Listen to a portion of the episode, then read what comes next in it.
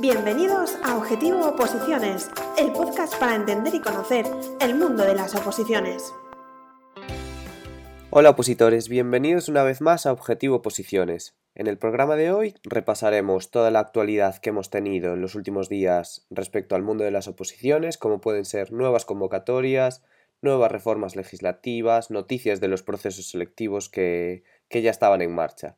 Y además tendremos con nosotros a Teresa, jueza, y también muy conocida en Twitter por su perfil de Lady Crocs. Pero antes de nada, tenemos con nosotros a Inés. Hola Inés. Hola Jacobo, hola opositores. Cuéntanos cuál va a ser la OPO pregunta de hoy. Nuestra pregunta de hoy es sobre la Ley 39-2015 de Procedimiento Administrativo Común y dice lo siguiente. Según el artículo 68 de la Ley 39-2015, en el inicio del procedimiento administrativo, el plazo de subsanación, siempre que no se trate de procedimientos selectivos o de concurrencia competitiva, podrá ser ampliado prudencialmente a. hasta 5 días, b. hasta 10 días, c. hasta 15 días, d. hasta 20 días. Como siempre, al final del programa os damos la respuesta. Vamos ahora con toda la actualidad del mundo de las oposiciones. Comenzando por la oposición de jueces y fiscales, el 6 de julio de 2020 se reanudó por fin el proceso selectivo que se había suspendido a raíz de la crisis sanitaria y del confinamiento que hemos sufrido en nuestro país durante los meses de marzo, abril y parte de mayo. Como os decimos, se reanudó a partir del 6 de julio. En nuestro blog tenéis el, el seguimiento del desarrollo del ejercicio y además podéis consultar en la página del Poder Judicial tanto el calendario nuevo de llamamientos de este segundo ejercicio como el protocolo de seguridad para para los que tengáis que acudir al Tribunal Supremo a examinaros. En Letrados de la Administración de Justicia estamos celebrando el ejercicio oral y tenemos como principal novedad que a partir del 8 de julio y hasta el próximo 30 de julio, el Tribunal Calificador número 4 celebrará sus sesiones en el Tribunal Supremo en la sala 1.41 de la primera planta. Os recordamos que los llamamientos terminarán el 30 de julio y se reanudarán a partir del 7 de septiembre. En cuanto a las oposiciones de justicia, en gestión procesal turno libre seguimos pendientes de las notas del tercer ejercicio. Hoy no queríamos dejar pasar la oportunidad de daros algunas recomendaciones o consejos para el examen de Word 2010 de la oposición de tramitación procesal que se realizará próximamente. En Opositates, como sabéis, hemos creado un producto específico de Word 2010 con supuestos prácticos, tiene esquemas, tiene un montón de preguntas y eh, nuestro equipo especialista en Word 2010 nos ha dado algunos consejos que os vamos a eh, comentar para que los tengáis en cuenta. Bueno, el primer consejo que nos manda nuestro equipo de contenido es que tengáis en cuenta que el examen de tramitación va a estar impreso, por lo que a falta de mayor información, y por ahora no se sabe porque el tribunal no ha concretado así los aspectos, debemos deducir que el impreso es decir, que el examen va a estar impreso en blanco y negro. Por tanto, no esperéis diferenciar entre un color de resaltado de fuente, un color de fuente o un sombreado simplemente por el color o diferenciar los, iconos simplemente por su color.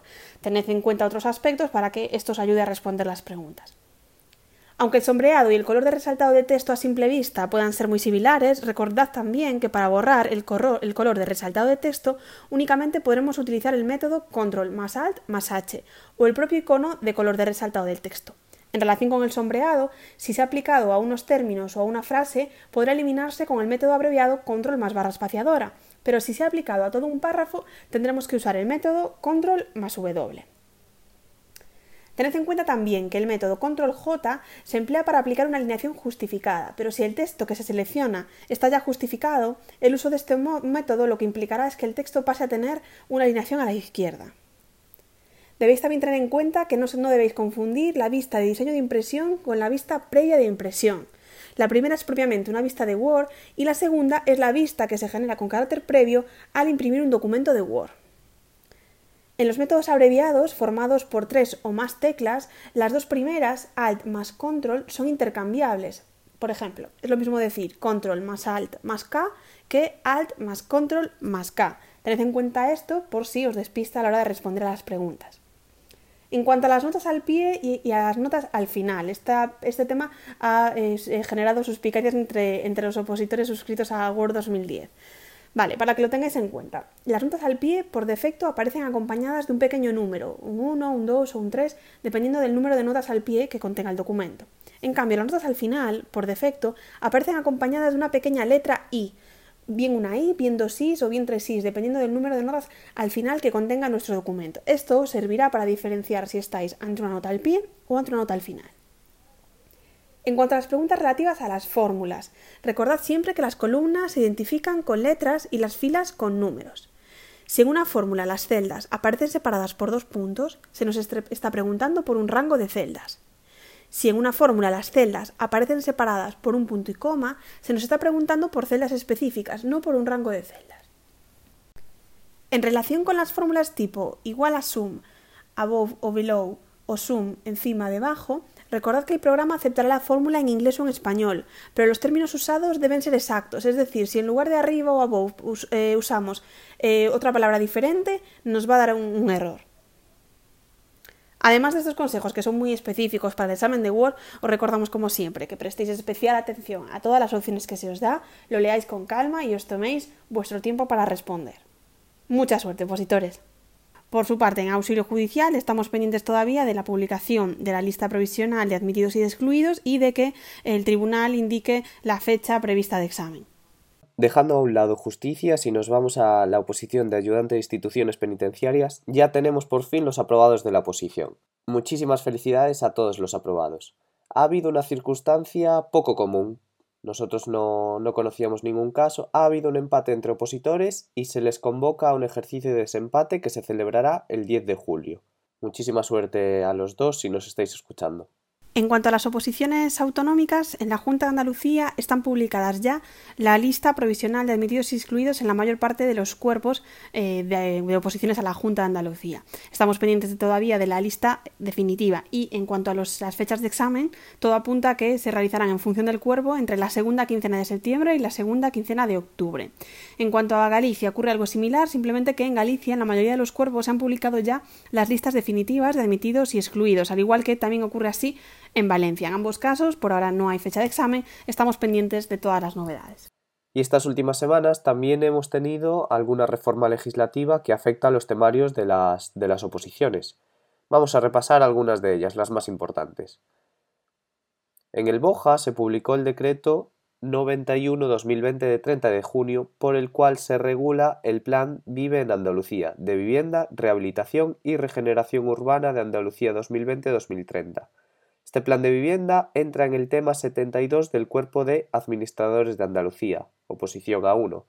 Por eso os recomendamos que reviséis vuestro temario si tenéis y actualicéis todos vuestros materiales. En Opositates ya tenemos nuestras preguntas que afectan a esta materia actualizadas. También se publicó el Real Decreto Ley 26-2020 de 7 de julio de medidas de reactivación económica para hacer frente al impacto del COVID-19 en los ámbitos de transportes y vivienda. Este Real Decreto Ley modifica diversas normas, pero en lo que afecta a las oposiciones sobre todo destacamos la modificación de la Ley del Impuesto sobre Sociedades, que puede tener incidencia en los temarios de las oposiciones a la agencia tributaria, especialmente en eh, inspectores de Hacienda, técnicos de Hacienda y también agentes de la Hacienda Pública. Y no todo van a ser malas noticias como las reformas legislativas, también empezamos a tener nuevas convocatorias. Vamos a repasar algunas de las que hemos tenido en las últimas semanas. En la Universidad Rey Juan Carlos de Madrid se han convocado pruebas selectivas para la escala de auxiliares administrativos. En concreto son 36 plazas, que corresponden a la oferta de empleo público de 2018 y 2019, y 22 plazas corresponden a la oferta de estabilización derivada de los presupuestos de 2018.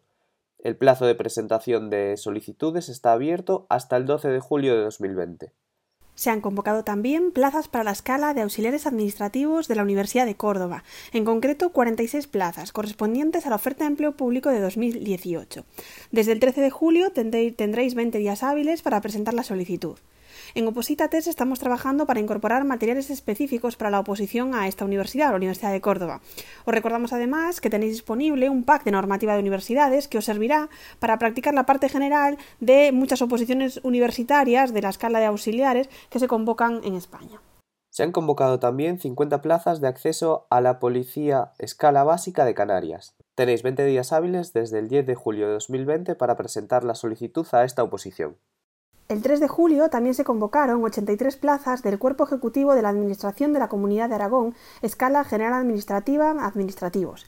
El sistema de selección de los aspirantes será el concurso oposición, seguido de un periodo de prácticas y de un curso de formación selectivo con evaluación final. El 3 de julio se convocaban también 300 plazas para el acceso a la categoría de policía del Cuerpo de la Policía Municipal de Madrid. Y en Cantabria, por su parte, se convocaron el 2 de julio plazas para promoción interna para los cuerpos de administrativo y auxiliares. Para administrativos son 132 plazas y para auxiliares son 27 plazas.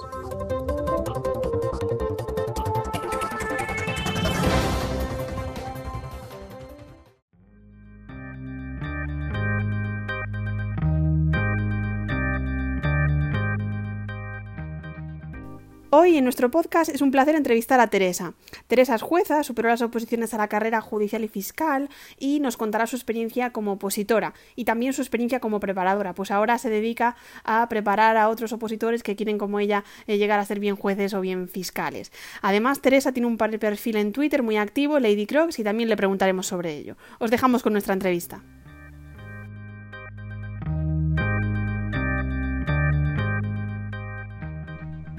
Hoy en Objetivo Posiciones tenemos con nosotros a Teresa, que trabaja en Huesca, es jueza, es de Valencia, tiene 43 años y seguro que muchos la conocéis por su perfil de Twitter, Lady Crocs. Hola Teresa, ¿qué tal? Hola Jacobo, encantada.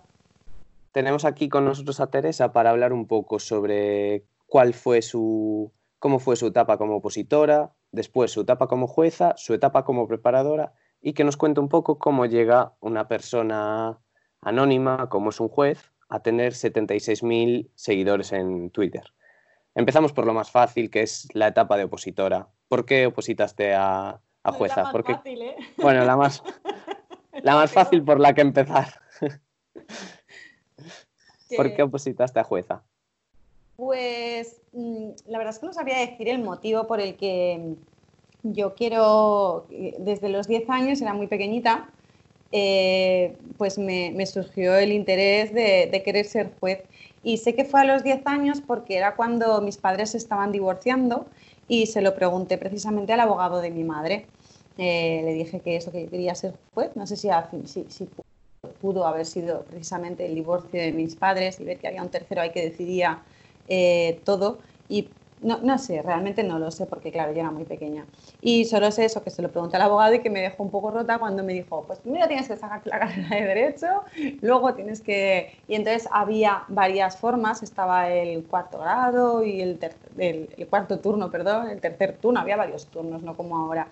Y, y, eso, o sea, ya, ya solo cuando me dijo, tienes, digo, ¿en serio tengo que estudiar también Derecho? Hay que tener en cuenta que tenía 10 añitos. Y a partir de ahí, pues toda mi vida fue enfocada a sacarme la oposición.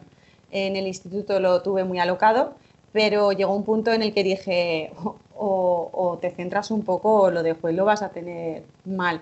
Y la carrera de derecho la tuve tan enfocada a la oposición que incluso muchos, los profesores que sabía que, la materia entraba en, el temario, ya me los cogía de los complicados, de los que cuesta aprobar, y había varios libros que me compré, que, la materia ya la estudié con libros de la oposición, como por ejemplo procesal civil, procesal penal, me compré los, los de la propia oposición. O sea que fue algo totalmente vocacional. Desde los 10 años tú. Un loco, sí, o irracional. Vocacional o irracional. Yo ya no sabía cómo calificarlo. Y, consigues acabar la carrera de Derecho. Y bueno, ya estabas estudiando para la oposición. sí, bueno, eh, sí, que estaba dirigida a estudiar, y, pero bueno, la oposición realmente empieza cuando terminas la carrera y empieza cuando vas al preparador y empiezas a estudiar memorizando y cantando. ¿Cómo era ese día a día?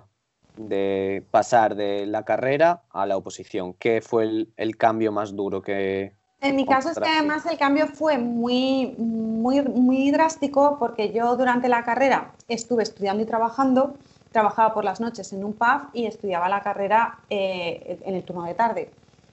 Y pasé de eso porque además es que lo, peor que yo llevaba en la carrera era que luego no llegaba el fin de semana. O sea, cuando yo terminaba entre semana me ponía a trabajar, porque yo trabajaba todos los días, pero los fines de semana eran los más exigentes.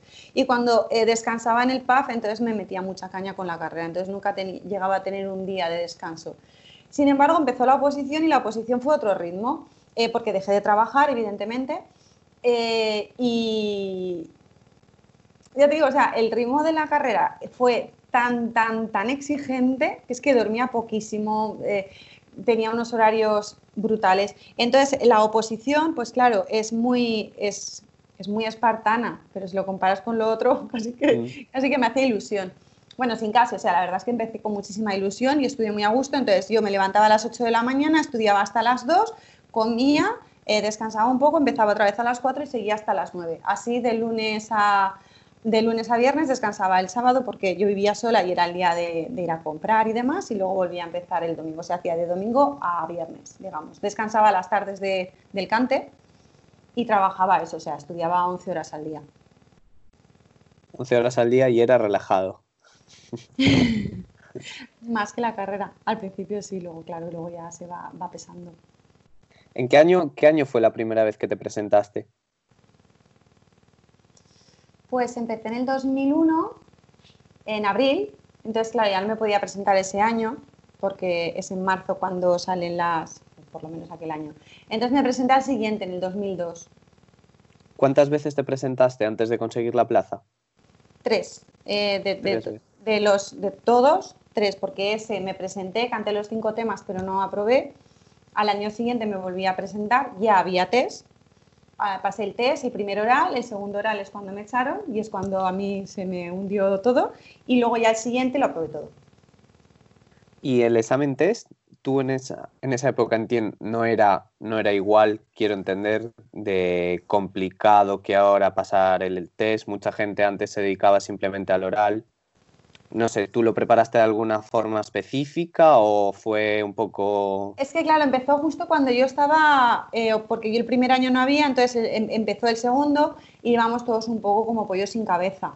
Hmm. Todos, no, no sabíamos muy bien aquello por dónde iba a salir y yo recuerdo que pensaba, joder, si el tipo test va sobre el ordenamiento jurídico y el ordenamiento jurídico está en la cabeza, no hace falta más que presentarse. Y a mí la verdad es que particularmente los tipos test se me dan bastante mal.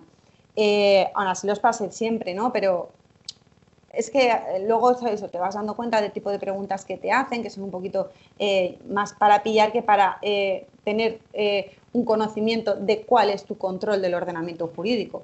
Em, y poco a poco pues vas aprendiendo de eso. Yo al fin y al cabo solo hice dos tipos test, pero sí que es verdad que era más relajado que ahora porque no entraban los procesales. Entonces te preparabas el primer ejercicio y nosotros lo que hacíamos, o yo lo que hice esos dos años, era el último mes, antes del tipo test, pues hacías más test. O sea, yo preparaba igual, pero luego, pues, y, de hecho es lo que les digo yo a mis chicas. Práctica, práctica y práctica. Entiendo. ¿Y para el oral? ¿Cómo te preparabas? Eh, para el oral, bueno, pues para eso está el preparador. Vas a cantar y pues, pues lo mismo. O sea, el oral es el, el, último, normalmente antes de ir a los exámenes intentas hacer un examen. A mí el preparador no me lo hizo nunca, pero sí pues pillas algún incauto a, un amigo que es muy buen amigo, que luego deja de serlo, alguna pareja o algo al que le cantas los cinco ejercicios, los cinco temas. Pero vamos, eh, uno, como mucho uno, porque la verdad es que es agotador. Sí. Y en el oral, ¿crees que juega un papel muy importante en los nervios? Muchos opositores nos dicen que es muy complicado muchas veces esa presión de estar delante del tribunal. Es de... peor. Es lo peor. O sea, lo peor es tanto los nervios del día del examen como los que vas generando los días de antes.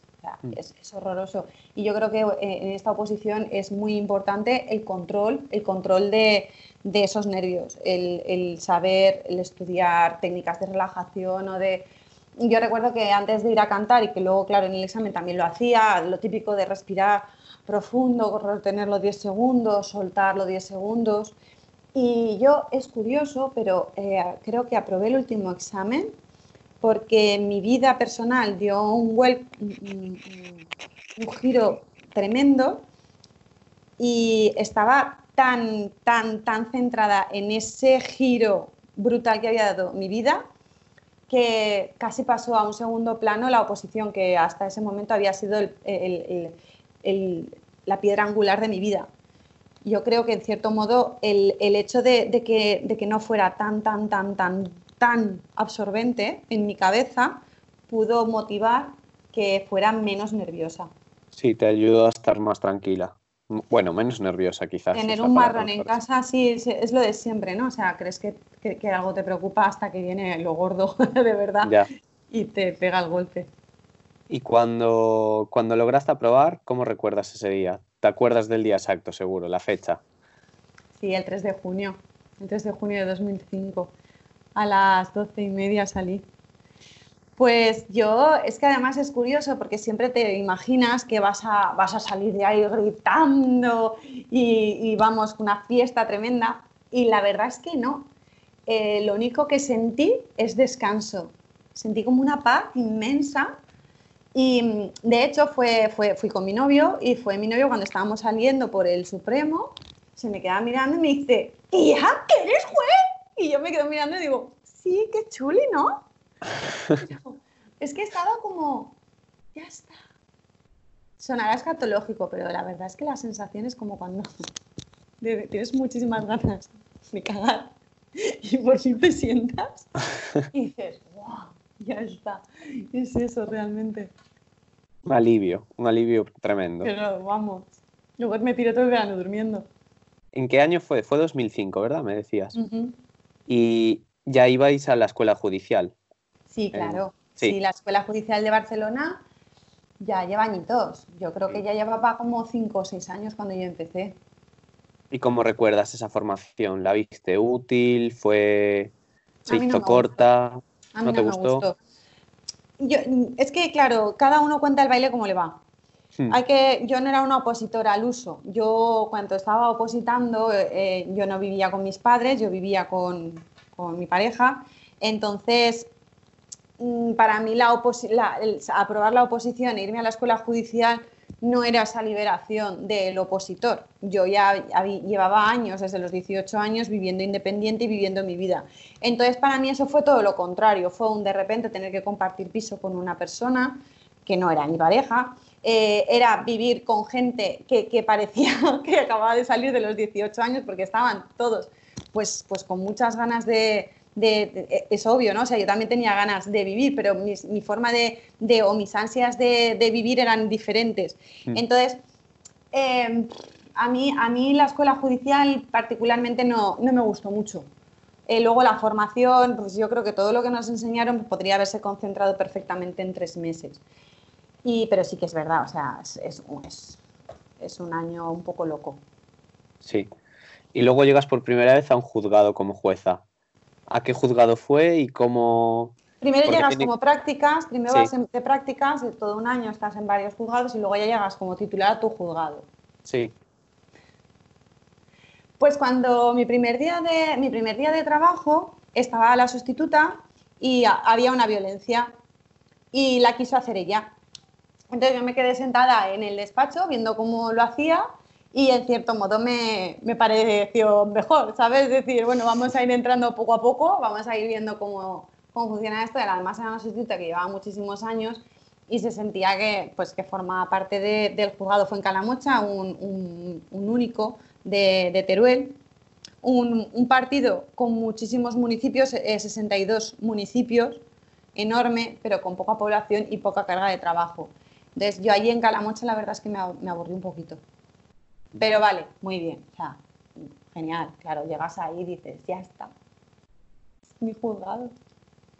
Y ahora estás en, en Huesca, en un juzgado mixto, ¿verdad? Sí. ¿Cómo es tu día a día?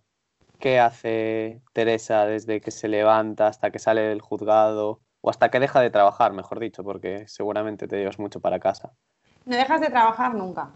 Eso partiendo de, de cuando, cuando tienes un trabajo así que es muy, intelectual, no dejas de mm. trabajar nunca, porque es que, es que estás en la ducha, estás corriendo, estás cocinando y te vienen a la cabeza procedimientos, te vienen asuntos y, sigues dándole vueltas. Entonces, en lo que es en el juzgado, pues entras y directamente lo primero que tienes que hacer es primero ponerte al día con el BOE y luego ponerte al día con la minuta, que son todos los mensajes, los asuntos en los que hay que resolver, pues o bien señalar fecha o bien determinar em, que pues si, es en civil, pues señalar fecha, si se admite o no se admite la prueba que proponen, si se admite la reconvención, em, si la ejecución debe continuar así, o sea, todos los, los mensajes del día a día de asuntos que hay que ir dándole el impulso procesal. Si es en penal, pues lo que tienes que hacer es el minutaje consiste más bien en pues leer todos los atestados, las denuncias, los partes médicos y luego eh, calificarlos y determinar las diligencias que tienes que hacer eh, con todos ellos para que funcione aquello y se ponga en marcha. O bien ya decir, pues esto está terminado, tienes que hacer el auto de PA, eh, señalar también fechas y demás. Y una vez ya eso lo tienes un poco, digamos que limpio, ya te metes a resolver a todo lo que tienes eh, la faena pendiente. Pero aún así, a lo largo de la mañana siguen entrando asuntos, siguen llamándote eh, porque tienen, que, tienen la consulta de esto, tienes juicios. es, es un no parar realmente en el juzgado. O sea que tú, la oposición de jueces y fiscales para una persona que busca un trabajo de ocho horas, tranquilo y demás, no se lo recomiendas. Algo ocasional totalmente, ¿verdad? No, claro, o sea, te tiene que gustar, eh, yo creo, parte de la base de, que te tiene que gustar el derecho mucho. Eh, te, tiene que gustar implicarte en lo que haces de, manera que, pues eso, que, que, no te importe dedicarle las horas, pero claro, siempre dentro de un orden. Yo tengo familia, entonces, yo ahora, por ejemplo, estoy de vacaciones estoy de vacaciones, pero tengo muchos asuntos pendientes. Entonces, eh, yo lo que estoy haciendo es, pues me levanto a las 6 hasta, y, sé que los niños se despiertan sobre las 9, 10 de la mañana, pues en esas 3 o 4 horas intento sacar las sentencias que me quedan pendientes y luego ya el resto del día me olvido. Eh, te pueden venir cosas a la cabeza, pero ya no toco el ordenador. Entonces, es un poco, sí, saber que, vas a implicarte, saber que, vas a que va a ser un trabajo muy exigente, eh, pero además es que no es solo exigente de implicación de horas, es exigente desde un punto de vista personal porque ser juez tiene muchísimas, implicaciones, juez o fiscal, tiene muchas implicaciones sociales, personales. Mm, tienes que aprender a, convivir con, con, eso. Hay veces que pesa como una losa incluso, porque la gente se cree que ser juez es ser algo, qué sé yo, especial y ser juez es un trabajo pero pues, entonces la losa es intentar enseñar a la gente que, ser juez no es nada del otro mundo. Es un trabajo que tiene mucha responsabilidad, que tienes que tomar decisiones muy difíciles, muy complicadas, pero no deja de ser un trabajo. Hmm. Con una presión que no tienen a lo mejor otros trabajos.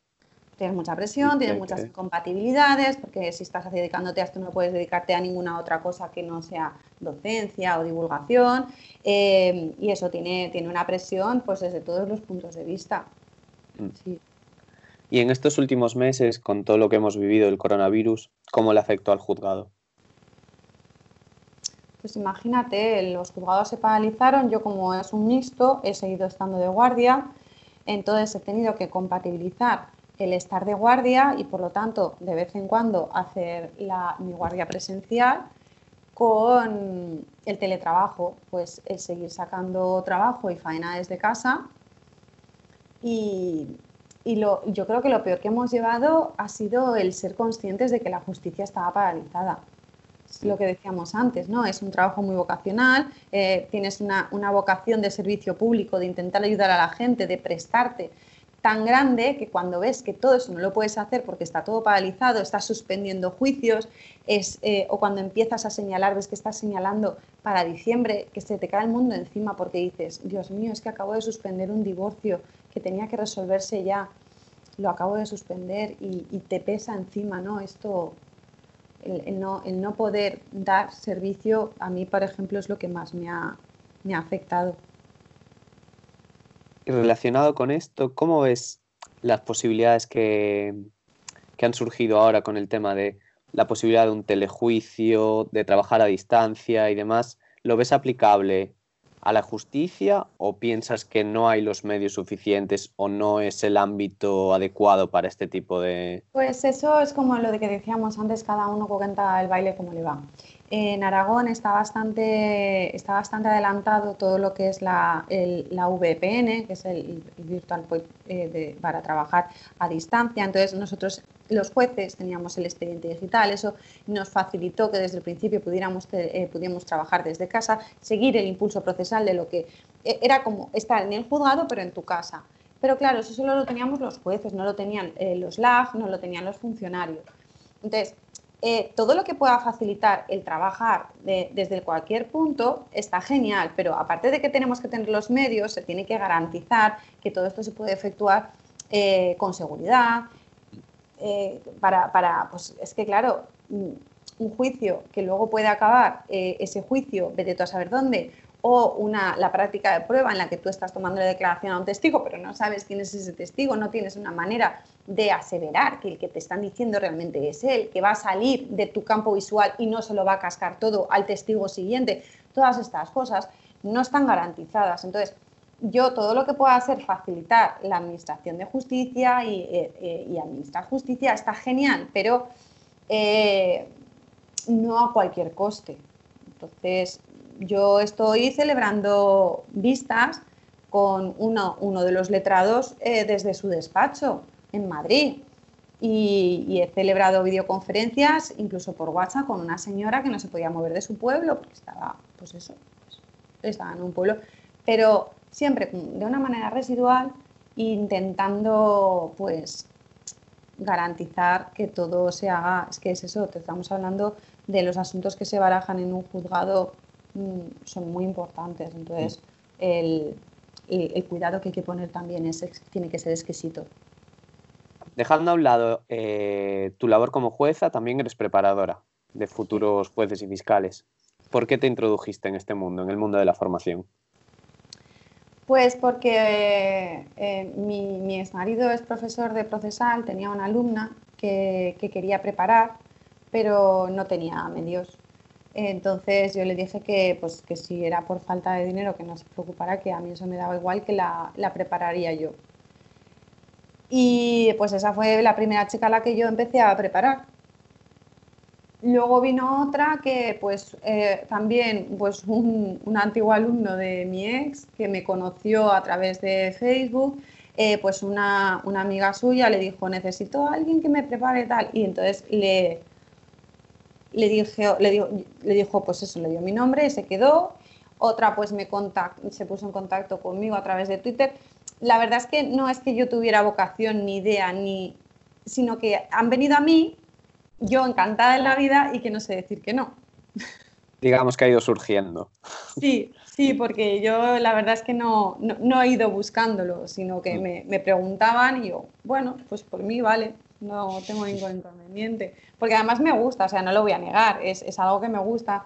Y, y, las chicas a las que preparo son mis chicas, que pues les tengo mucho cariño y entonces pues eso. Para el examen tipo test, ¿qué, ¿qué, les aconsejas a tus alumnas? Pues que se olviden a lo largo del año y que únicamente se centren a partir de la fecha en la que empieza a acercarse. Pues ahora, por ejemplo, en verano, eh, que vayan reduciendo un poco los temas de cantar y amplíen pues hacer test. Y sobre todo a lo largo del año lo que sí que les digo es que tengan muy en cuenta la literalidad, porque cuanto más literal aprendas tú, luego a la hora de preparar, de, responder a las preguntas, porque hay muchas preguntas que son lo típico, en, lo nombra el rey a propuesta del Congreso previa eh, votación en el tal. Entonces, esa es la típica pregunta que te puede salir en el test. ¿De quién lo nombra? Y te pone el Congreso, el rey, tal.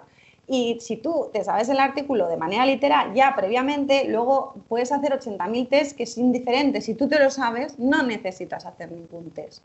Entonces, esa es, esa es la premisa inicial. El aprender el temario con mucha literalidad, aprendiéndotelo de memoria. Y luego, pues cuando se va acercando la fecha, pues hacer test más que nada para que tú te des cuenta de cuál es, de, cómo son las preguntas, qué es eh, lo que debes, lo, que se espera que respondas, ¿no? Lo típico de que siempre son dos las más, las más acertadas y que luego dentro de esas dos, que si no estás seguro entre dos, que no contestes a ninguna porque te quitan, y que dentro de esas dos yo siempre les digo que si están dudando mucho, porque se parece mucho la, la redacción, que antes de leerlo, que se lo escriban. Que lo escriban lo que tienen en la cabeza. Porque hay veces que en el momento en que lo lees ya empieza la confusión. Entonces, es mejor escribírtelo y una vez ya lo has escrito, leer y jugar al juego de los errores. Porque hay veces que cambia una coma, cambia una palabra. Yo recuerdo un año que nos pusieron el ensañamiento. Y claro, tenemos el ensañamiento genérico y el del asesinato. Y recuerdo que me escribí los dos artículos. En el momento en que yo vi de que iba la pregunta, digo, espera, espera, espera, que aquí nos van a pillar y me la escribí y pues ya te digo, una vez la tenía ya escrita fue más sencillo responder. ¿Y cómo valoras que en el mercado haya herramientas como puede ser Oposita Test que facilitan esa labor de hacer test? ¿Te gustaría haberlas tenido en tu época? Eh, no, nosotros lo que teníamos es que nosotros no teníamos nada. Nosotros no teníamos nada. Es que no había ni, ni siquiera sabíamos cómo eran los exámenes, porque el primer año, fíjate, es que recuerdo que mi preparador nos hacía los test y, y, jolines, es que yo recuerdo una vez que nos preguntó cómo era la bandera de España y nos puso un real decreto que se inventó la fecha y yo recuerdo que lo miré como y pensé, pero o sea, ¿en serio nos van a preguntar esto? Yo, ¿cómo me puedo saber cuál es el real decreto que regula la roja igualdad? Y entonces íbamos muy perdidos. Ahora, pues por lo menos ya tienes la orientación de todos los años anteriores de lo que han ido preguntando.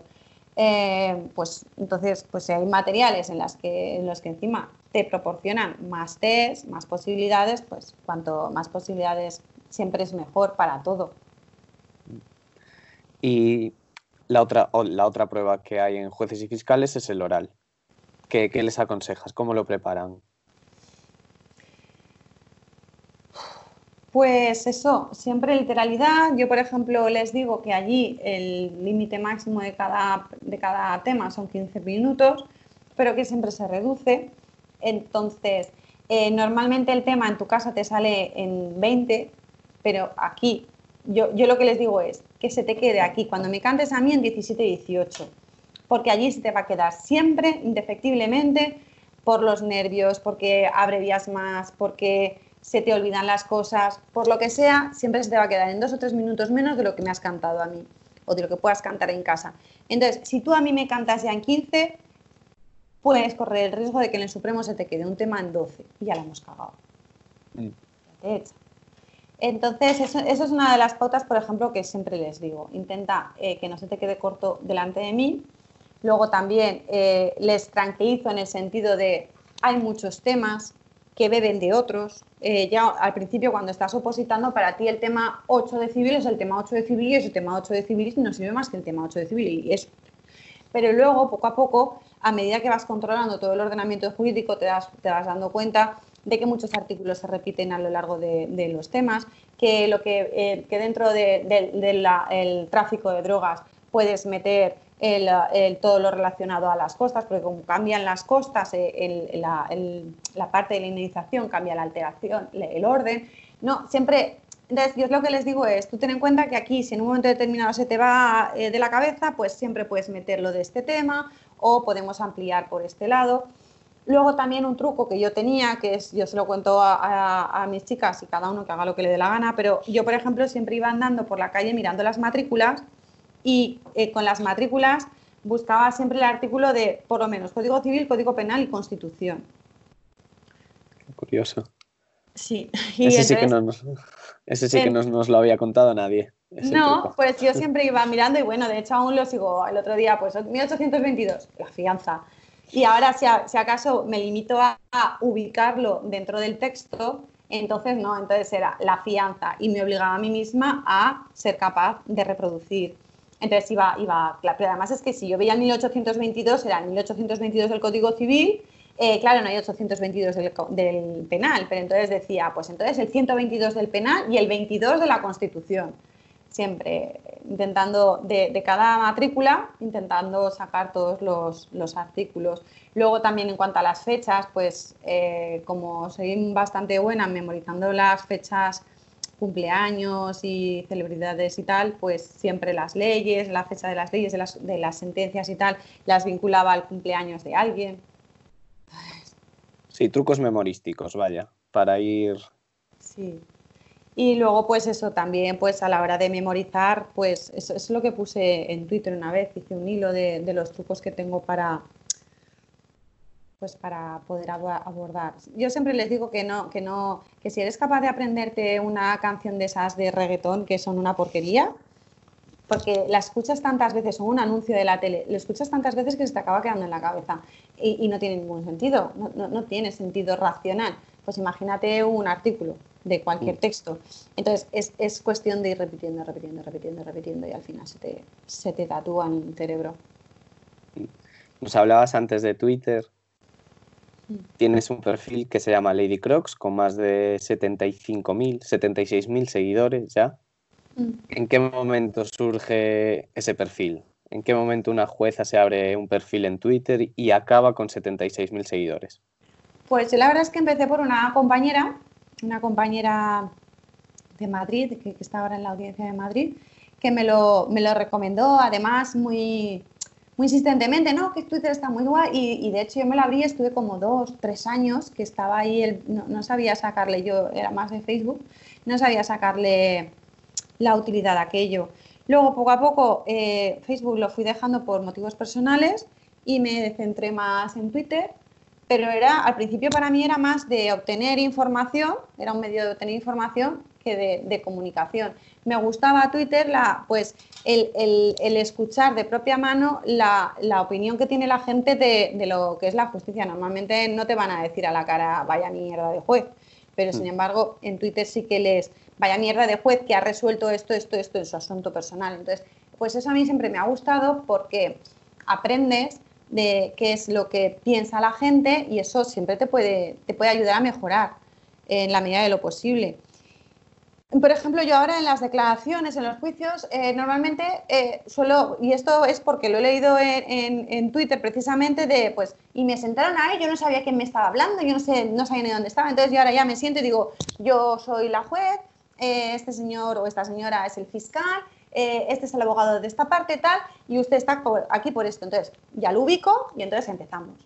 Y, era algo que para mí me parecía tan obvio que nunca me, había parado a pensarlo. Entonces, en un principio fue simplemente de recibir información.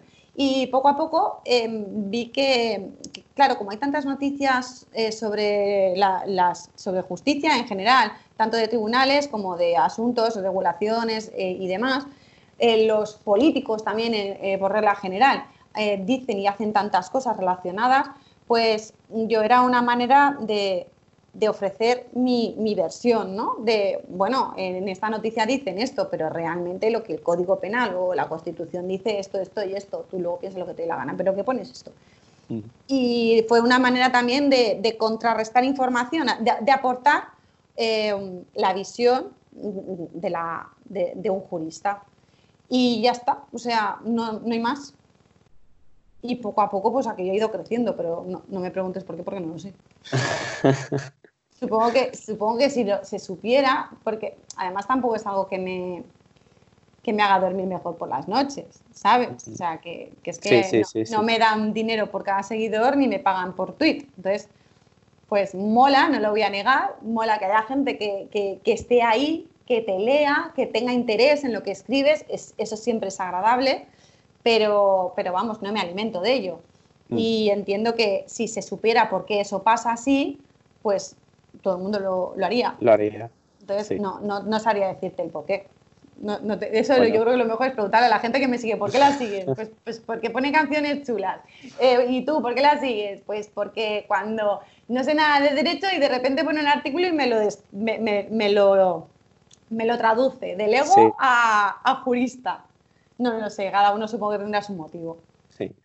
Pero está muy guay eso que habías comentado de que tanto te alimentabas tú de lo que te comentaba la gente, como tú ayudar a la gente en, los, en el ámbito jurídico. Eso está genial.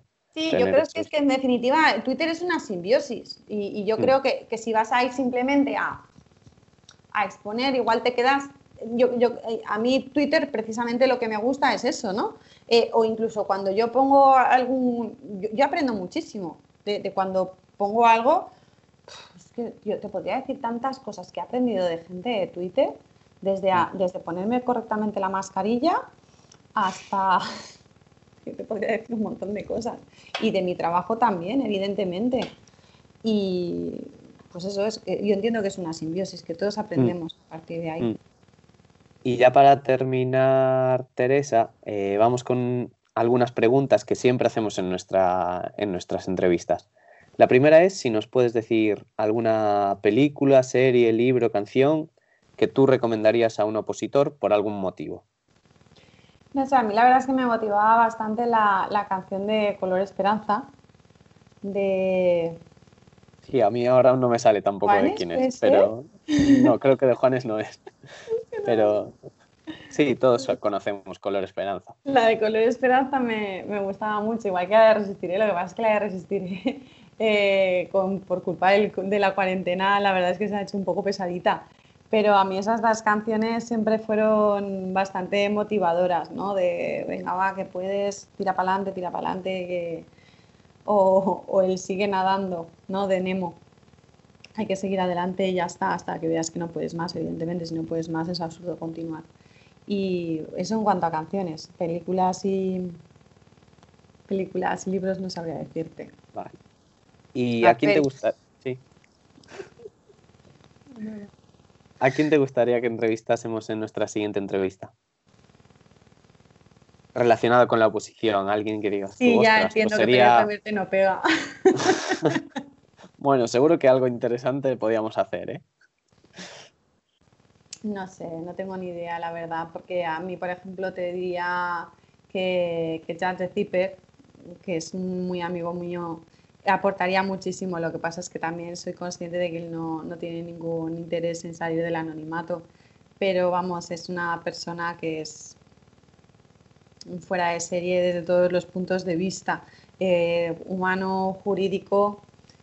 Y si yo tuviera que decir a alguien, pues eso diría él, porque sé positivamente que, que aportaría muchísimo. Mm. Pero si vosotros vierais la manera de hacerlo sin que saliera su bombín. Nuestra, nuestra anterior invitada era Rocío. Rocío es fiscal en Barcelona y nos dejaba la siguiente pregunta para el siguiente invitado, que en este caso eres tú. ¿Cuál fue tu inspiración para empezar a opositar o la persona en la que te inspiraste? Más o menos ya nos contestaste al principio de la entrevista, pero... Sí, sí, yo creo que fue un poco una mezcla. Me gustaban mucho las, las series de abogados que triunfaban en aquella época, que era pues Turno de Oficio, la de Chanove, el, el pedete lúcido, me gustaba muchísimo esa serie, también La Ley de Los Ángeles, el juez Klaus, que al no este. Todas esas, eh, esas figuras mediáticas a mí me, gustaban mucho y también leía eh, John Grisham. No sé si en definitiva tanto el aspecto personal como el, el que en cierto modo me gustara mucho ver en la tele o leer todo lo relacionado con el derecho, al final me decantó para tirarme por ahí. Y ya para terminar, nos dejas una pregunta para el siguiente invitado. No sabemos quién es, pero será alguien relacionado con el mundo de las oposiciones. ¿En algún momento te has llegado a arrepentir de embarcarte en esto? Muy buena pregunta. Pues nada, Teresa, ha sido un placer, la verdad. Igualmente, Jacobo, muchísimas gracias. Muchísimas gracias a ti.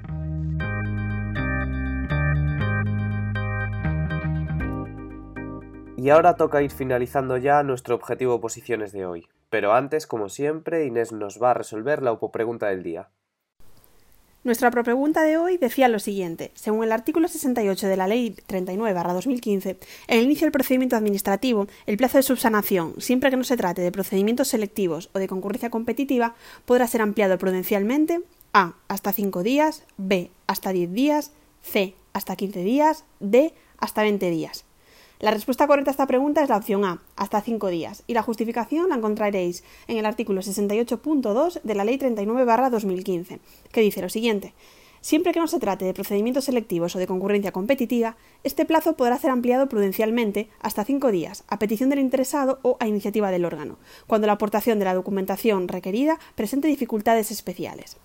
Opositores, muchísimas gracias por escucharnos hasta el final. Como siempre, podéis escribirnos a comunicación.opositates.com para decirnos cualquier sugerencia, idea que tengáis para nuestro podcast. Este podcast es vuestro y queremos que participéis lo máximo posible.